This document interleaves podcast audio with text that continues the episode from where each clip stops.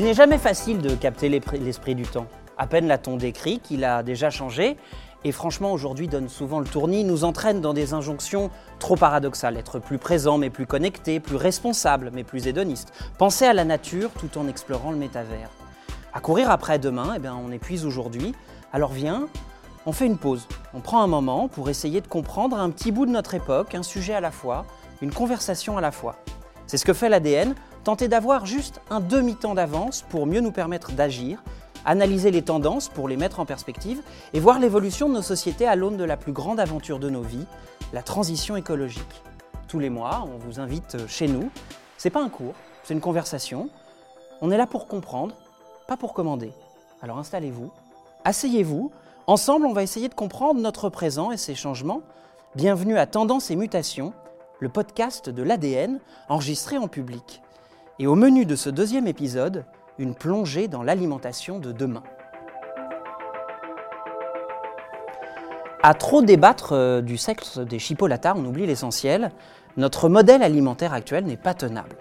Quelques chiffres pour vous détendre du barbecue.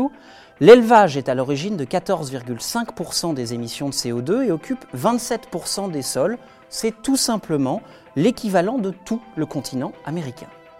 Le développement des terres agricoles pousse à la déforestation. 91% des terres dites récupérées dans la forêt amazonienne servent au pâturage ou à la production de soja destiné à nourrir le bétail. Selon les calculs de ASAP Science, chaque année, près de 150 milliards d'animaux sont tués pour être mangés. C'est juste 2000 par seconde. Et selon l'Organisation des Nations Unies pour l'alimentation et l'agriculture, la demande en protéines animales augmentera de 50 à 100% d'ici à 2050. Nos assiettes sont donc une étape majeure de la transition écologique. Selon une étude parue dans la revue Nature, si nous remplacions seulement 20%, juste 20%, de notre consommation de bœuf et d'agneau par un substitut de viande d'ici 2050, on pourrait réduire de moitié la déforestation et les émissions de gaz à effet de serre associées à l'agriculture. Mais alors c'est quoi exactement un substitut de viande? Et puis plus largement, comment pourrions-nous répondre à ce besoin grandissant de protéines sans dépasser les limites planétaires? Dans ce deuxième épisode de Tendance et Mutation, eh la tendance, ce sont les protéines de substitution et la mutation, c'est celle de notre alimentation. On en parle avec Hélène Briand, la cofondatrice de Bon Vivant, Marie-Aline, ancienne critique gastronomique, désormais romancière, vous venez de publier Les Bouffeurs Anonymes, vous êtes aussi rédactrice en chef web de Femmes Actuelles et de Cuisine Actuelle. Louise Laclautre, vous êtes directrice du planning stratégique de l'agence Nabibi, vous êtes aussi l'autrice de Spiritualité alimentaire, et Olivier Thomas, vous êtes le directeur start-up et entreprise de Génopole, qui est tout simplement le premier bio-cluster français. Il y a là-dedans plein de mots compliqués. Alors on va commencer par essayer de bien comprendre de quoi on parle.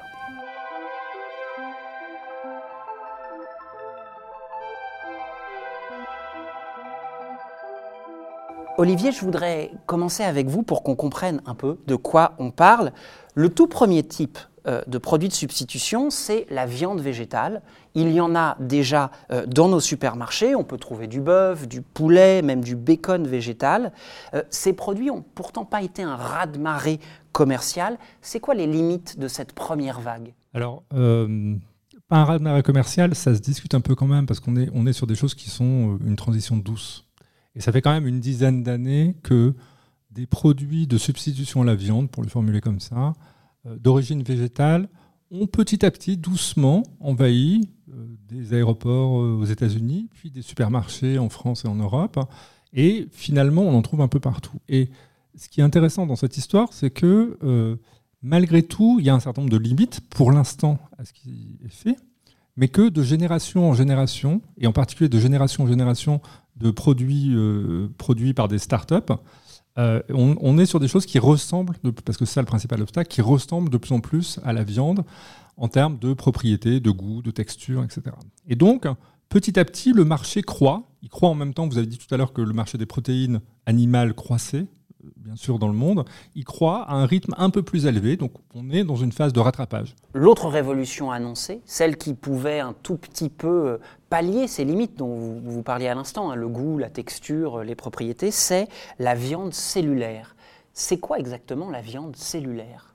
Alors, le principe de la viande cellulaire, c'est pour répondre je le fais de manière très schématique, mais pour répondre à cet obstacle-là de conformité à l'attente euh, de ce qu'est notamment la viande, C'est de dire effectivement, on va trouver un moyen de travailler de manière biotechnologique à partir de cellules animales. Alors ça pose tout un tas de problèmes techniques et technologiques, ça pose tout un tas de problèmes scientifiques, mais l'idée étant que si on arrive à travailler à partir de cellules animales, qu'on récolte, qu'on fait croître, euh, je passe les détails, mais qu'on fait croître effectivement dans des bioréacteurs et qu'on récolte derrière pour euh, former euh, quelque chose qui est très proche de la viande, on est sur, sur une similitude plus prononcée. Alors après, rien n'empêche d'hybrider les technologies, c'est-à-dire qu'on peut très bien hybrider la technologie de viande cellulaire avec, la avec des technologies de viande à partir de plantes. On peut d'ores et déjà cultiver cette viande cellulaire, c'est possible en bioréacteur, comme vous le disiez. Euh, pourtant, il y a un problème de passage à l'échelle pour, pour arriver à, remplacer ou en tout cas être un complément viable, c'est-à-dire que dans un labo, on peut en faire un, mais c'est très compliqué industriellement C'est un des problèmes, effectivement, c'est un des problèmes importants. Euh, la capacité à passer à l'échelle, euh, il y a beaucoup de prototypes qui sont produits.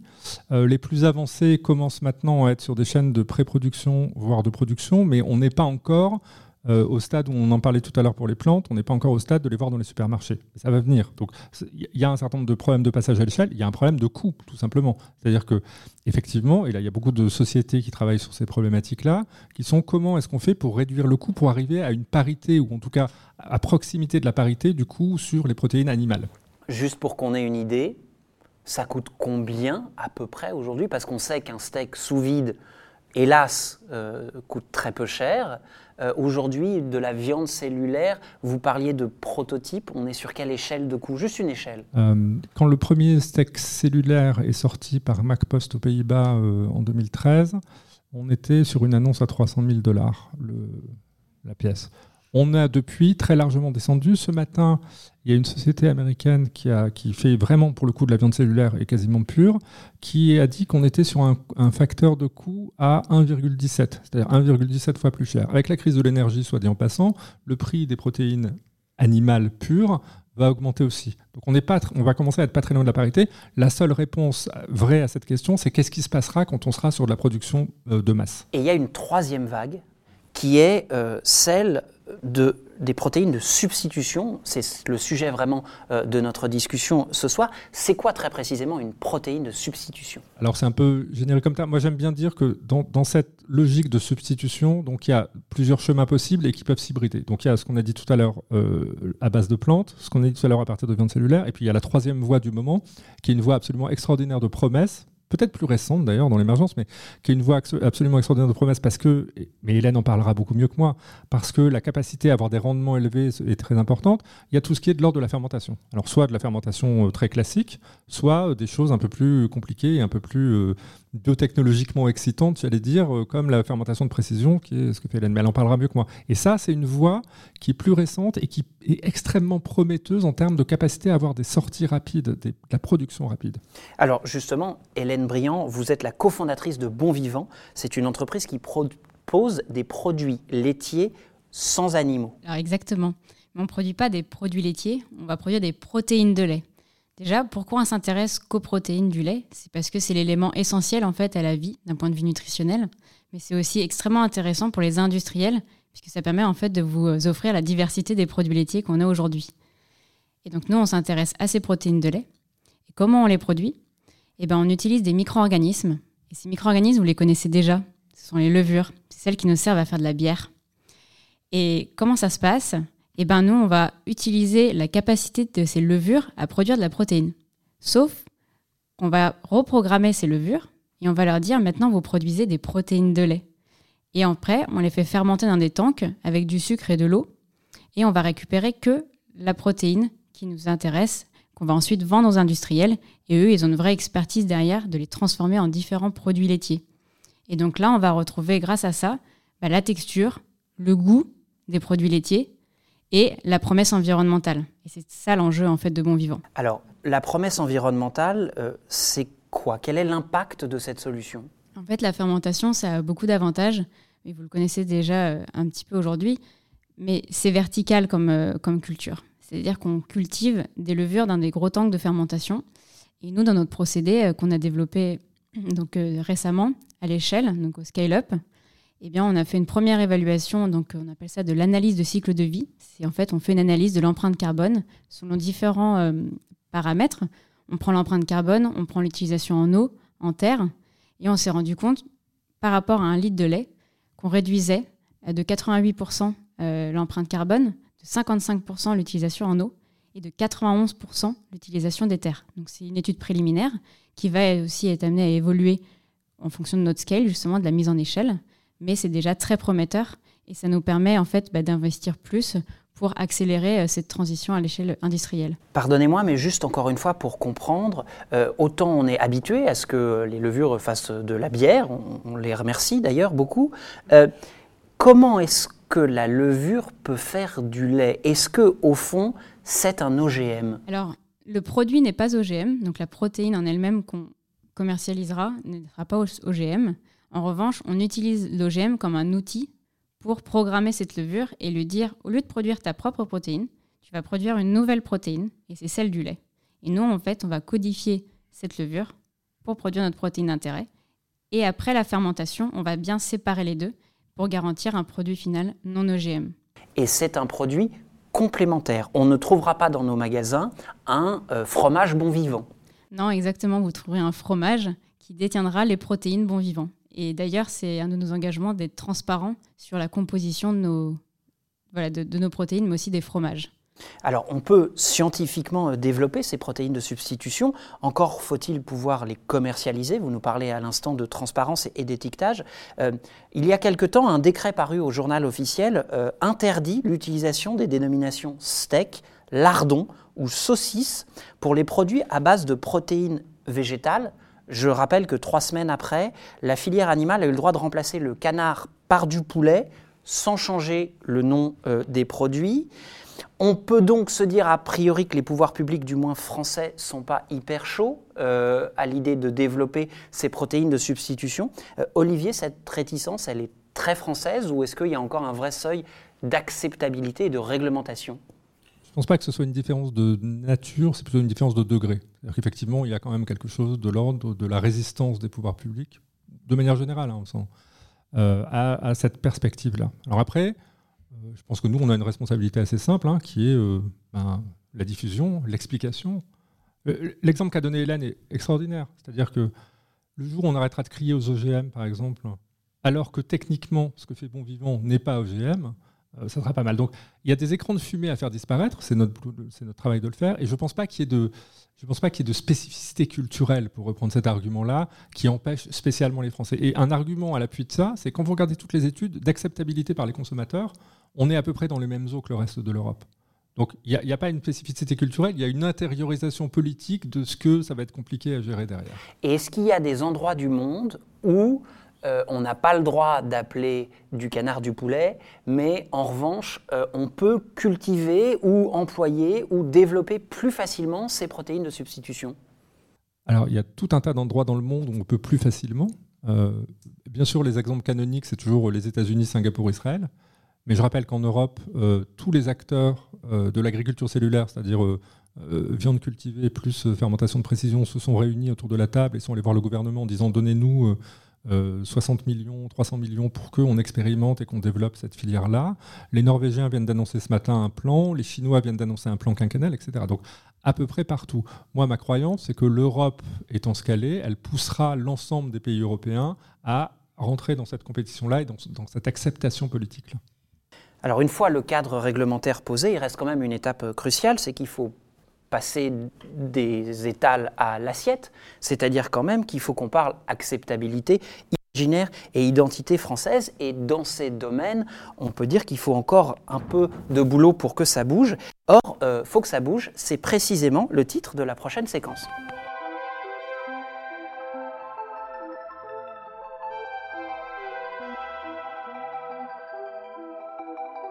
Louise euh, Laclautre, vous êtes la directrice du planning stratégique de l'agence Namibie. Lorsqu'on parle d'alimentation, on parle évidemment plus tellement uniquement de nutrition, on est bien au cœur des valeurs sociales. Oui, euh, tout à fait. C'est ce qu'on disait tout à l'heure euh, en introduction, en off. ce qu'on mange nous définit. Il y a une théorie sociologique qui s'appelle le principe d'incorporation. voilà, c'est dit comme ça. Donc, ce que je mange, je suis ce que je mange. Et donc, il y a tout un tas de charges symboliques autour de ce qu'on ingère. Et on, en avait discuté un peu. Le barbecue de Sandrine Rousseau n'est pas voilà, une, allusion hasardeuse, en tout cas polémique, c'est sûr. Mais voilà, y a, on, agrège sur ce qu'on mange un tas de valeurs, un tas de symboles, genrés beaucoup, pas que. Euh, et donc effectivement, c'est pas juste se nourrir, c'est aussi qu'est-ce que ça raconte de moi. On, voilà, aujourd'hui, on est vegan, on est keto, on est paléo, on est voilà, on est tout un tas de religions alimentaires différentes et on vient euh, se positionner euh, dans la société et dans le récit qu'on se fait de nous-mêmes aussi, notamment sur les réseaux sociaux, parce que voilà, on se range dans une quasiment une religion alimentaire. Vous parlez de religion, c'est intéressant parce que euh, en marketing, on a vu apparaître une forme de communication chamanique ou ésotérique, notamment sur les jus. C'est euh, l'objet de, votre étude qui a ensuite été euh, publiée dans le livre Spiritualité alimentaire. Pourquoi est-ce que d'un coup, pour vendre des jus, on va devoir passer par un vocabulaire ou une imagerie ésotérique, chamanique ou magique? Il y a plein de pistes euh, possibles. Moi, quand j'ai travaillé sur le sujet, c'était en 2015 et les choses ont beaucoup, beaucoup évolué. Euh, en 2015, c'était la nature au cœur d'une promesse de bien-être. C'était revenir aux sources, c'était le brut, c'était euh, une nature intacte, untouched. donc les jus détox, c'était des packaging transparents, c'était la sublimation de la couleur du vert, du jaune, enfin voilà, des couleurs ultra naturelles. Et on a vu le marché, je trouve, évoluer vers des jus ou des boissons ou euh, voilà, des ingrédients euh, dits naturels, mais de plus en plus vers une nature euh, mystique, voire magique. Et donc, où finalement, c'est plus seulement l'ingrédient naturel qui est promesse de bien-être ou voilà, d'élévation, quelle qu'elle soit, mais c'est les vertus, oui, quasiment chamaniques, en effet, un peu comme la sorcière qui met dans son chaudron, voilà, telle épice, telle euh, fleurs et euh, ça fait jaillir voilà, un bénéfice qu'on ne maîtrise pas. Euh, il y a plein d'explications possibles, notamment, je pense, à un moment, un besoin de changer de d'échelle et la, société de la mesure, de la maîtrise, du zéro, du 0%, du 100, notamment pour le marketing genré, du côté bien, sûr des femmes, ou parce que c'est très féminin comme type de marché aussi, les cures de jus. Euh, voilà, de, de, de, s'emparer d'une forme de puissance en se disant bah, en fait je suis plus seulement dans le 0%, je suis plus seulement dans le je mesure et je suis dans une prescription quasiment médicale, mais je suis dans, dans l'alchimie magique euh, dont je suis la, la, maîtresse. Marie-Aline, euh, ces questions d'identité, du rôle social de la nourriture sont évidemment au cœur de votre roman, qui est donc les, Bouffeurs Anonymes. avant d'être romancière, vous avez été critique gastronomique pendant 15 ans. 15 années de bouleversement de nos sociétés, de bouleversement de nos modes de vie, de nos modes de travail. Euh, la nourriture serait au fond notre dernier repère? Dans, euh, un monde euh, numérisé, dans un monde hors sol, dans un monde où on peut cultiver des protéines de lait à la verticale et des cellules de viande, ou écrire des textes, on en parlait tout à l'heure, faire écrire des textes par des robots, peut-être oui, on a quand même encore besoin euh, de repères euh, tangibles et concrets. Et la nourriture est un de nos besoins primaires. Euh, donc il semblerait normal que ce soit le repère primaire. Mais ce repère primaire, vous nous le disiez à l'instant, Louise, il est quand même assez malmené. Il y a en permanence une forme de nouvelle injonction qui vient, c'est-à-dire que vous nous le disiez, ce nouveau marketing d'être plus keto, plus paléo, plus beau, au fond, et tout sauf une libération. Oui. bah, c'est toujours plus de communautarisme, de communauté, de, voilà, de, de, mais on en parlait aussi tout à l'heure. C'est tout ça fait. Les questions alimentaires, elles font écho aux questions euh, de, mutation dans, la, fluidité de genre, euh, d'écriture inclusive. Euh, ceux et celles, mais souvent ceux quand même, désolé, qui euh, s'attachent à leur entrecôte. Euh, voilà, c'est aussi ceux qui ne lâcheront pas sur le langage inclusif. c'est la perte d'un monde et de repères pour le coup. Et effectivement, l'entrecôte, on en parlait. C'est Fabien Roussel qui parlait, il me semble, voilà, du, fromage, du saucisson. Il y a une, une idée aussi et pour le coup peut-être quand même un peu culturel, de se retrouver en France autour de, de, la charcuterie, de la viande rouge, du pinard, du fromage et du vrai fromage, parce qu'il ne faut pas déconner quand même, euh, c'est pas ton fromage de Bobo qui, en a un Dixit, euh, beaucoup de gens autour de moi.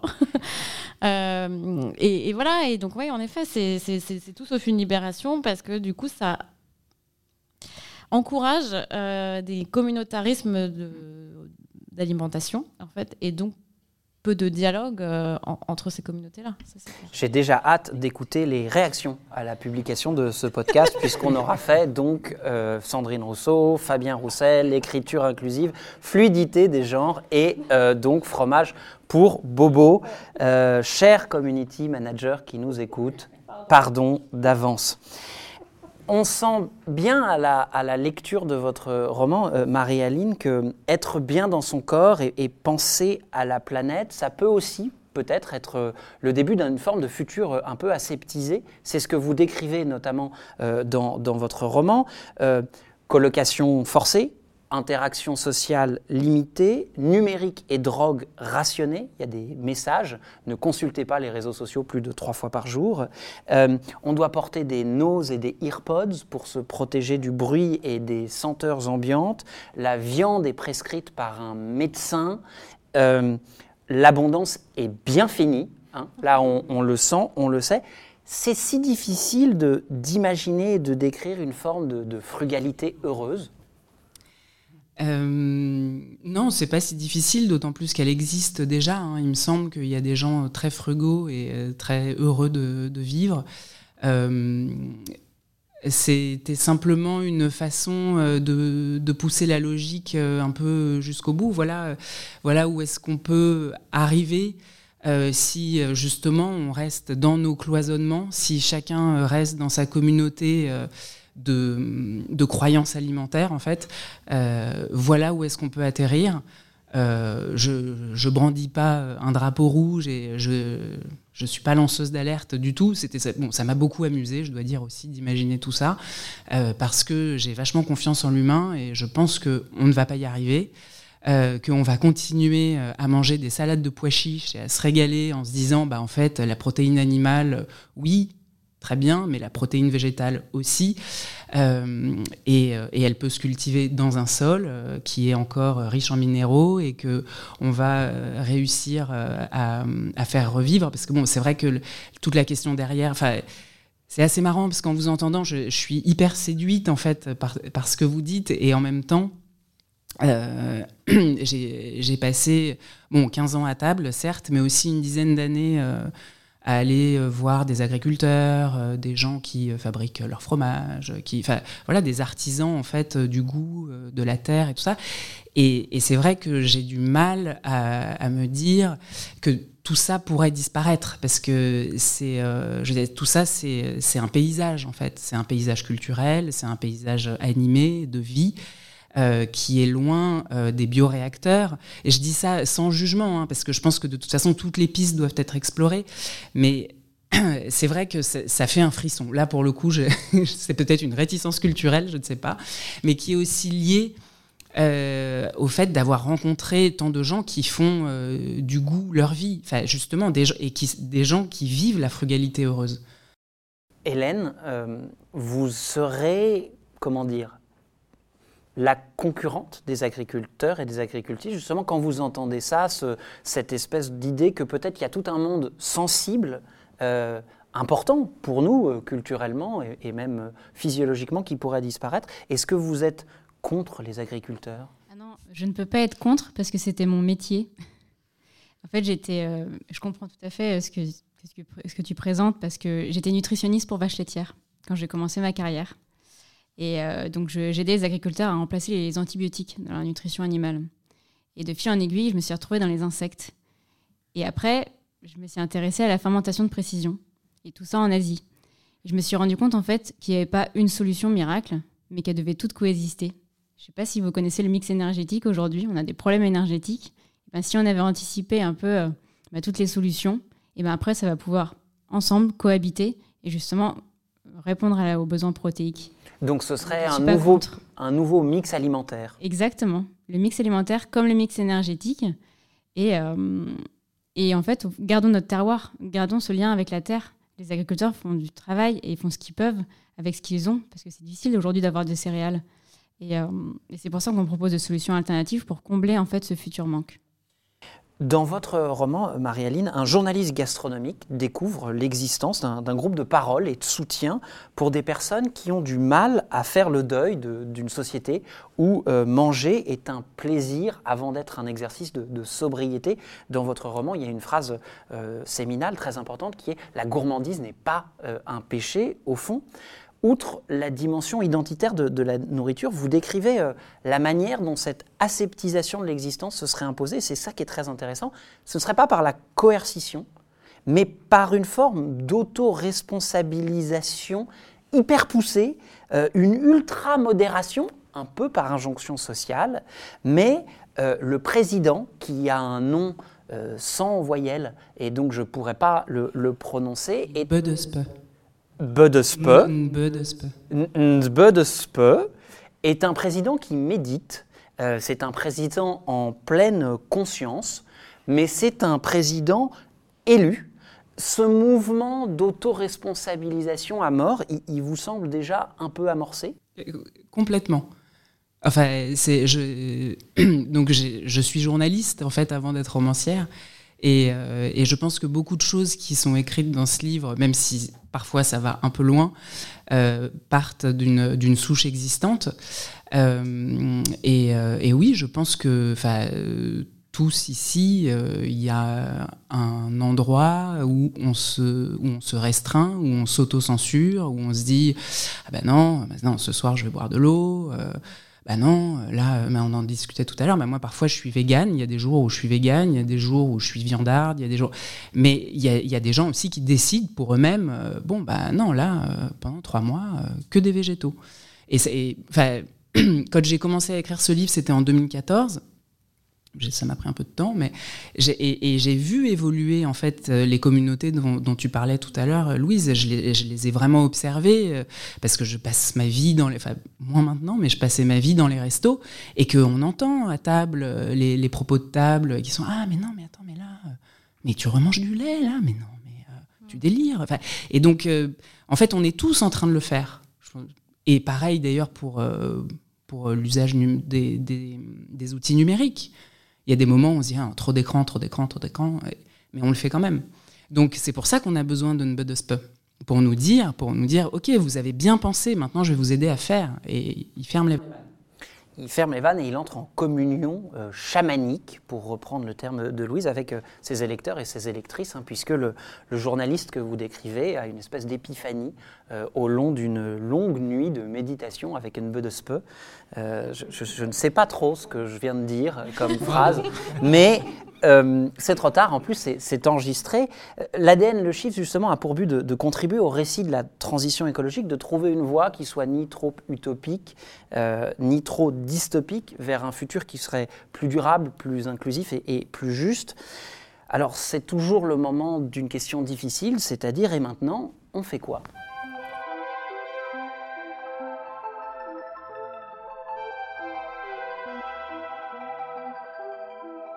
Nous avons autour de la table ce soir une entrepreneur des protéines de substitution, un spécialiste des biotechnologies, une romancière ex-critique gastronomique, pardonnez-moi, et une planeuse stratégique qui en plus publie des livres de recherche.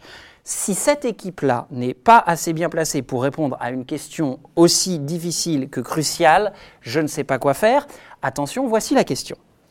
Comment on fait pour rendre l'alimentation durable désirable. Il nous reste 12 minutes de podcast. Je vous laisse donc un temps assez, assez limité. Peut-être que je peux aider un peu à cette, euh, à cette réflexion. Un facteur déterminant, vous nous le rappeliez, Olivier, c'est celui du prix. Est-ce que vraiment, vous nous parliez de la viande cellulaire qui est vraiment passée d'un rapport de 300 000 dollars à 1,17, c'est colossal.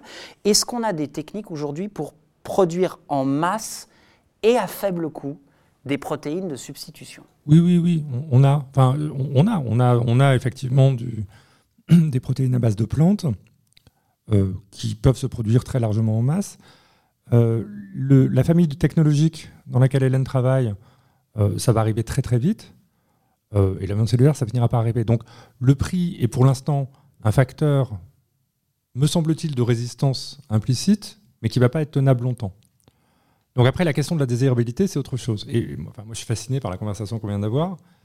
Euh, et, ce qu'il faut quand même bien prendre en compte, c'est que quand on parle de produits finis, une des obsessions, quelle que soit la famille technologique qu'on utilise, une des obsessions, c'est quand même de donner quelque chose qui satisfasse cette, euh, cet ancrage-là. C'est-à-dire que quand on fait de la viande cellulaire, les gens, par exemple, on, bosse avec une boîte qui s'appelle Gourmet qui fait du foie gras cellulaire. Bon, c'est deux niches, hein, mais euh, l'obsession, la difficulté, c'est d'avoir du foie gras qui ressemble à du foie gras. C'est technologiquement très compliqué, mais c'est le seul moyen de s'en sortir. Quand Umiyami sort des, nuggets de poulet, c'est très compliqué parce que la texture du poulet est extrêmement difficile à, reproduire. Et eh bien, ils y sont arrivés à partir de plan. Et je mets quiconque au défi, sérieusement. Critique gastronomique, donc c'est peut-être plus compliqué, il y a peut-être plus de spécialités, mais je mets quiconque au défi sérieusement de faire un blind test et de voir que c'est pas du poulet. Honnêtement, sérieusement, et je ne suis pas spécialement évangélisateur, mais c'est quand même, ça devient de plus en plus difficile. Donc on a cette conformité-là à l'ancrage culturel dont on parlait tout à l'heure, qui est euh, obsessionnellement travaillé par ces entreprises-là. Hélène, vous nous disiez que vous êtes en pleine phase de, de scale-up. Vous avez une idée des équilibres économiques que vous cherchez entre rendement, investissement, euh, vente du produit fini en, timing En timing et en coût. Alors en coût, on essaie de notre objectif, c'est d'avoir le, même prix que les protéines de lait euh, actuelles, et sachant que ça va augmenter aussi puisqu'on a moins en moins de céréales. Euh, mais en plus, donc ce sera au prix de la parité autour de 2027. Et la taille, comment est-ce que vous en êtes déjà à pouvoir produire un large volume on espère euh, produire euh, l'équivalent euh, de 50 000 vaches. Dès l'année prochaine Ah non, pas dès l'année prochaine, quand on commercialisera. D'accord. 2027. D'accord. Est-ce que vous pensez tous et toutes, c'est une question ouverte, que les consommateurs français, parlons chez nous, ils sont, ils sont prêts à tout ça? Hélène, par exemple, quand tu auras marqué fromage à base de lait et de protéines de lait, est-ce que vous pensez qu'ils tiqueront Est-ce que vous avez déjà étudié la question? Alors oui, on, déjà on a la promesse du goût. C'est pour ça qu'on s'intéresse aux protéines. On pense que c'est le facteur en fait qui va faire que le consommateur va s'intéresser à ces fromages qui seront produits à partir de protéines de lait. Il ne faut pas qu'il y ait une, sensation de, se restreindre au niveau du goût et du plaisir, et en même temps et faire du bien à la planète. Et je pense que ces deux doivent être associés, et c'est ça le challenge. Et c'est pour ça qu'on se donne un petit peu de temps aussi pour faire le produit sans aucune déception. Et faire quelque chose aujourd'hui, bah, ce serait peut-être trop rapide et donc du coup le consommateur sera déçu et il va pas revenir dessus. Donc on n'a pas le droit à l'erreur, il faut qu'on ait la promesse du goût et pour la planète. Louise, vous, vous, étudiez forcément la manière dont les consommateurs et les consommatrices se positionnent, notamment face euh, aux produits alimentaires.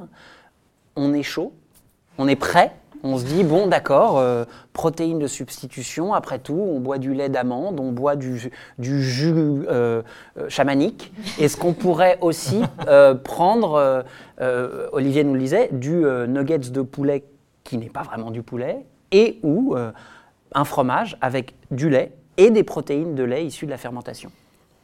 Je ne sais pas si on est tous chauds. je pense qu'on l'est de plus en plus. Je pense que si j'observe euh, la rétrospective, j'ai l'impression qu'il y a 3, 4, 5 ans, euh, les marques qui, voilà, qui faisaient des, mm, des, substituts, il y avait un marketing ou en tout cas un branding très euh, ben, dans la sobriété, justement, dans la frugalité, du, du vert, de l'écologie, mais l'écologie un peu plus punitif peut-être, en tout cas des, des véganes associés au fameux a-t-on peur, faut-il avoir peur des véganes?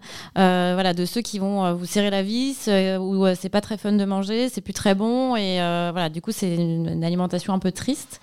Euh, moi, ce que j'observe, et notamment avec, euh, avec votre, votre marque, euh, rien que dans le nom bon vivant, on est dans une promesse, justement. En plus, on reprend, on se réapproprie des terminologies associées à ce que c'est que la bonne bouffe, le steak, tout ça. Euh, et, plein d'autres, plein d'autres sur le marché qui, euh, et je pense que le, chemin, c'est celui-ci, c'est d'aller vers une promesse de, bah, frugalité heureuse, joyeuse et gourmande, et, d'être dans, la couleur, euh, dans l'appétence, dans le gourmand, et, dans, le bon vivant, il y a aussi le vivant au sens du respect du vivant aussi. Et on au-delà de tout ce qu'on se dit là sur la promesse environnementale, il y a aussi le respect bah, de l'animal en fait. Et, euh, et, dans Bon Vivant, il y a aussi ça, je trouve, et, qui est chouette aussi comme promesse en fait, heureuse et pas juste bon bah faut se restreindre. C'est aussi on donne. Et on se donne et on donne euh, aux autres, à la planète. C'est vrai qu'on est passé de Impossible Meat, la viande impossible, à Bon Vivant ou même La Vie, qui sont donc effectivement des marques comme vous le disiez, qui ont changé de, signal. Dans cette appropriation, il y a un relais qui pourrait être très puissant, euh, qui sont les chefs, les cuisines, les restaurants. Euh, Marie-Aline, vous les connaissez très bien, vous nous le disiez, vous avez passé 15 ans à table. Euh, c'est un débat qu'ils ont. Est-ce que cette comment dire, catégorisation professionnelle-là, qui est si attachée au goût, aux produits, au terroir, elle commence à intégrer ces réflexions-là aussi, elle est prête, sachant quand même que la cuisine française n'est pas connue pour sa frugalité. Euh, alors, pour, il y a beaucoup de questions en une. À ma connaissance, euh, les, chefs, en tous les cas, les chefs auxquels euh, j'ai pu parler, ou alors je n'avais pas posé la question, ne s'étaient pas penchés sur la question de la protéine de substitution. après, par essence, un cuisinier, c'est un chercheur, en fait, c'est quelqu'un qui expérimente. Donc, euh, donc en fait, ça fait, euh, je dirais, euh, je ne sais pas si on peut compter El Bouli ou, enfin moi je, moi je daterais plutôt ça de, Noma, donc ça doit faire 15 ans, donc Noma en Scandinavie, un monsieur qui s'appelle René Redzepi qui fait énormément d'expérience, qui a monté des labos sur la fermentation d'ailleurs aussi. Euh, Ce qu'on appelle la cuisine moléculaire d'ailleurs. Ben, en fait, euh, El Bouli, c'était la cuisine moléculaire. Redzepi a été formé euh, chez Ferran Adria, mais lui, il s'est penché justement sur, sur, sur la base du vivant. Là où chez Ferran Adria, c'était, un peu plus. Alors, j'ai, jamais été à El Bouli, donc j'ai pas vu, mais il me semble que c'était plus comme de la chimie, quoi. Euh, Redzepi, lui, s'est appuyé euh, sur, sur des bases naturelles, en fait. Il allait, euh, je sais pas moi, cueillir des algues pas loin de, son resto, et puis ensuite, il les faisait mariner avec telle bactérie, et puis pouf, ça fait de la mousse, et puis en fait, bah, c'est quand même comestible parce qu'il a des chercheurs qui voient que cette mousse, en fait, elle se mange. Et ça, ça, fait. ouais, ça va, ça va bientôt faire 20 ans, en fait. donc, il, se, il se penche sur la question mais à leur échelle. C'est-à-dire qu'un chef reste un artisan. Euh, je ne sais pas si, euh, un chef euh, utiliserait de la viande cellulaire ou alors ce serait pour faire du spectacle, pour dire, bon, bah voilà, regardez ça, et, et c'est tout, tout conçu en bioréacteur. Et j'ai réussi à le sublimer, etc. Je ne crois pas qu'ils y soient encore vraiment, pour tout dire. Pourtant, Olivier, vous nous le rappeliez, hein, il y a une promesse inouïe dans ces, dans ces biotechnologies à tel point que euh, vous, depuis votre euh, plateforme d'observation, qui est le Génopole, qui est le premier euh, biocluster français, ça fait 25 ans que le biocluster encourage ces, ces, recherches et les startups qui en découlent. Vous dites, la révolution des biotechnologies sera au moins aussi puissante que celle de la révolution numérique. Ça veut dire quoi? Ça veut dire qu'on parle et très justement parce que c'est assez emblématique. Euh, alimentation. Et c'est dommage que ce podcast ne dure pas deux heures de plus parce que j'ai plein de, plein de choses.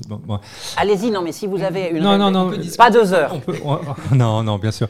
Non, non, mais euh, euh, cette question sur les chefs, par exemple, elle est, elle est assez extraordinaire. Elle est assez exemplaire parce que il y a deux stratégies en fait. Soit on, on, dit on tape dans le mass market et du coup on va dealer avec les producteurs de viande parce qu'on a toujours l'impression que tout le monde s'oppose à ça, mais en réalité, euh, Cargill finance des boîtes, euh, Tyson finance des boîtes, etc. Qui sont des, multinationales, de la viande. enfin, les, plus grandes multinationales de la viande mondiale financent des startups, commencent à aller vers ces chemins-là? Et puis il y a l'autre partie qui est, il y a un certain nombre de startups qui ont cette logique-là, et notamment américaine, qui est de dire, et, et mais gourmet aussi, je pense, à terme, qui est de dire, moi je m'adresse plutôt à des chefs. Donc j'ai besoin de, de gens emblématiques qui vont travailler sur les produits que je sors. Ça donne des choses assez intéressantes, même si réduites euh, pour l'instant. Et, c'est typiquement le choix que fait, euh, euh, que, que, font, que fait Just à Singapour. Au lieu de dire on va inonder le mass market de produits classiques, on travaille avec le plus grand chef singapourien pour effectivement laisser notre empreinte et légitimer ça. Donc c'est pas, pas inintéressant. Il y a eu en France un chef qui a travaillé comme ça avec l'agro-industrie, c'est Robuchon. Hein, il, a, et il a complètement démocratisé le sous-vide, par exemple. Et euh, donc ça, ça s'est déjà vu dans l'histoire euh, de la gastronomie française. Euh, là, aujourd'hui, je dirais, j'ai l'impression, en tous les cas, qu'il y a toute une branche des, jeunes, des jeunes chefs français qui vont s'intéresser peut-être plus à la question que tu évoquais tout à l'heure, Louise, sur le véganisme, c'est austère, on s'emmerde dans l'assiette, on a le droit de dire des gros mots? On a, on a complètement le droit, on est chez nous. Ok, je voulais être... Je me tourne vers mon patron au moment où je dis ça, mais allez-y, continuez. Et... Et, pour le coup, ils ont, ils ont euh, résolu haut la main euh, la question du véganisme chiant. Euh, il y, a, plein de jeunes chefs aujourd'hui qui vous font des assiettes purement végétales, sans une once de matière animale, et on se régale et on se pose pas une seconde la question de savoir euh, ce qu'il y avait, ce qu'il n'y avait pas, si ça nous manque ou je ne sais pas quoi. Donc euh, c'est, euh, il y a plusieurs pistes de réflexion et il faut toutes les engager ensemble, ça c'est sûr. Olivier, pour en revenir à, la question de, ces deux révolutions, ce, ce, serait pour le monde, la biotechnologie serait ce que le monde, la révolution numérique est aussi à nos vies aujourd'hui? Oui, oui. Alors effectivement, comme je, comme je disais, on, a, on est centré effectivement sur, le, sur les systèmes alimentaires aujourd'hui. Euh, les promesses de la biotechnologie sont absolument stupéfiantes euh, au XXIe siècle. Si, vous voulez, le, la, révolution numérique, pour le formuler comme ça, elle est née quand même des rencontres de la, physique et de l'ingénierie. Hein, l'électronique, c'est la physique plus l'ingénierie. Euh, là, on est sur des logiques de rencontre de, l'ingénierie et de la biologie. On, fait de l'ingénierie du vivant. et ça ouvre tout un, champ tout un tas de champs applicatifs, l'énergie, euh, la gestion de l'eau. Euh, on parle de transition écologique, mais enfin, en plus du thérapeutique, euh, sur lequel c'était jusque-là limité. Donc oui, oui, on fait des choses extraordinaires. On fait des briques à partir de, on fait à partir de micro-organismes. On fait, on construit, on fait des constructions à partir de micro-organismes. On fait, on, fait des systèmes énergétiques à partir de micro. La biologie, c'est vraiment ce qui est, de mon point de vue, une des chances qu'on a de, de, se remettre sur le droit chemin. Ça pose quand même une question, celle de l'ingénierie du vivant, comme vous venez de le dire, au fond de, la technicisation presque de, l'alimentation. Euh, est-ce que ça risque pas de nous couper du vivant dans la transition écologique? Beaucoup appellent au contraire à se rapprocher des rythmes du vivant, à pouvoir avoir une expérience plus plus simple, peut-être plus naturel euh, de tout ce sur quoi, ou ce grâce à quoi nous, vivons. Euh, ce sera la question de conclusion. Est-ce que euh, ces technologies-là ne risquent pas peut-être de nous éloigner un peu de ce qui nous permet de, faire vivre? Je commence par vous, Hélène, puisque ce sera un produit qu'on pourra le, consommer qu'en plus, comme nous le rappelait Louise, le lait, euh, les jus sont quelque chose d'extrêmement important. Le, lait, ça a une symbolique hyper forte. Est-ce que à faire du lait grâce aux levures, on va pas oublier ce que c'est une vache? Non, justement, il faut continuer à avoir des vaches dans les alpages pour faire du Beaufort, pour avoir euh, justement tous ces beaux fromages sur les marchés. Et je pense vraiment que, enfin, moi, j'ai pas envie d'avoir mes enfants qui me disent d'où viennent les protéines de lait? Je connais pas une vache. c'est hyper important de garder ces vaches dans les prairies, montrer à quoi ça sert. Un, le lait, c'est un produit hyper noble. Il y a des gens qui travaillent pour produire ce lait et il faut le respecter. Et donc, c'est l'enjeu plutôt des industriels, je pense, de bien séparer en fait les types de fromages. Ceux qui sont issus du lait, euh, de l'agriculture traditionnelle et ceux qui sont issus donc de la fermentation de précision, pardon. Et, et, ce ne sera pas exactement les mêmes produits. En fait, c'est justement, on peut avoir un impact au niveau. Euh, si on veut avoir un impact environnemental, il faut quand même toucher la, grande consommation. Et pour toucher la grande consommation, il faut des gros volumes. Et pour des gros volumes, il faut avoir des technologies en fait qui sont puissantes, comme la fermentation. Euh, Louise, cette, cette idée de, techniciser le vivant, est-ce que ça peut être un, message qui pourrait brouiller euh, l'acquisition ou du moins l'obtention de ces réflexes-là auprès de, des consommateurs et des consommatrices? Moi, je pense que, en fait, contrairement à ce qu'on se dit là, euh, le marketing de la viande tel qu'on connaît ou qu'on l'a connu, on a complètement aussi occulté euh, ce qui se passe entre la vache et le steak. Euh, et donc, en fait, je trouve que c'est assez intéressant aussi de venir redécortiquer euh, dans des techniques qu'on s'explique là, de fermentation, de comment ça marche. Parce qu'en fait, là, on comprend d'où ça vient, comment c'est fabriqué. Et je pense que la croyance de se dire que tous les enfants et les adultes aussi savent comment on produit vraiment du lait, comment on produit vraiment un steak. Alors, euh, pour plein de raisons, mais ça en arrange beaucoup aussi. Euh, je trouve que c'est très intéressant, au contraire, qu'on vienne réexpliquer, rééduquer ou s'éduquer, dans le bon sens du terme, hein, voilà, à bah, comment est-ce qu'on se nourrit en fait? Donc euh, au contraire, je pense que bien raconter, encore une fois dans une euh, posture euh, positive et optimiste, c'est justement plutôt le respecter, le vivant. Marie-Aline, je m'intéresse là autant à la romancière qu'à la critique gastronomique. Le, le, récit de ces protéines désirables, ce serait quoi? Euh, alors, j'étais pas en train de penser à ça. Donc, est-ce que je peux répondre à une autre question Oui, dont j'ai déjà la réponse. Plus rien maîtriser sur ce plateau. euh, non, mais parce qu'en fait, en vous écoutant, il y a quelque chose qui m'est apparu, qui est, enfin, tu parlais d'optimisme, mais bon, j'ai peut-être une vision euh, pessimiste. Mais dans ce que j'entends, en fait, c'est la production de masse euh, de protéines de substitution euh, qui vont être du coup à un prix bas. Euh, qui vont être accessibles à tous pour euh, pouvoir nourrir la masse. Et ce que j'entends aussi par ailleurs, c'est que bien sûr, il faut qu'on garde notre lien à la terre, au savoir-faire et tout ça, les vaches dans les alpages, la belle image, qui va probablement donner des produits qui seront réservés à des gens qui ont l'argent.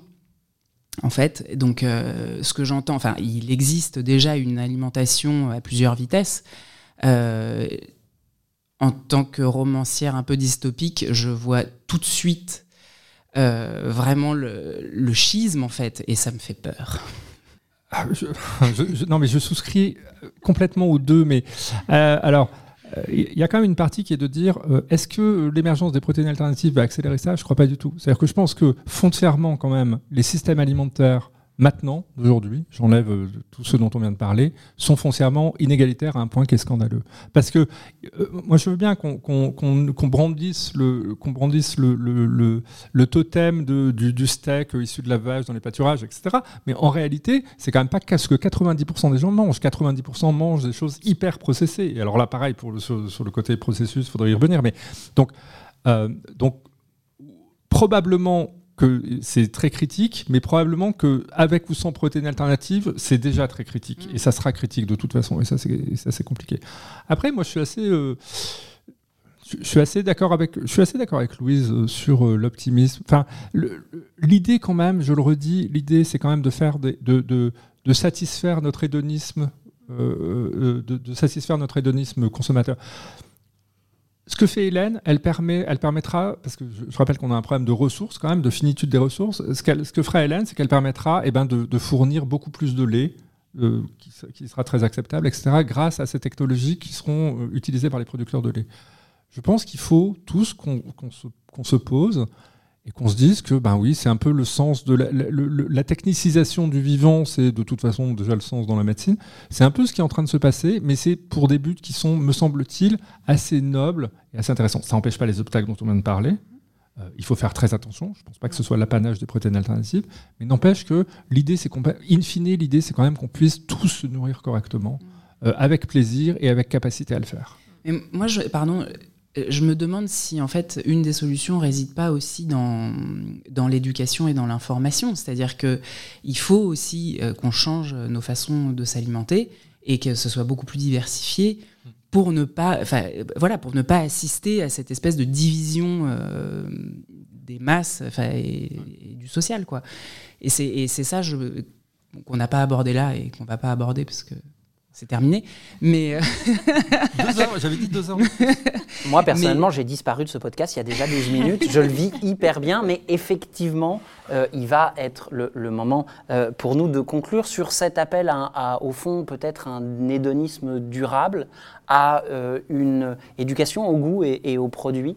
Euh, peut-être un appel qu'il y a aussi dans votre roman que moi je juge hyper important, qui est ne pas consommer de numérique plus de trois fois par jour. Euh, c'est un mantra qui peut être très intéressant.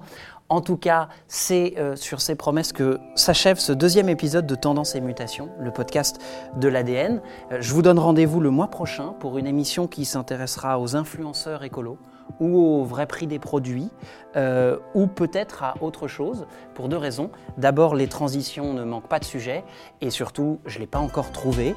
En attendant, merci beaucoup à nos invités de ce soir, merci à notre public, merci à vous qui nous écoutez, et surtout, bon appétit.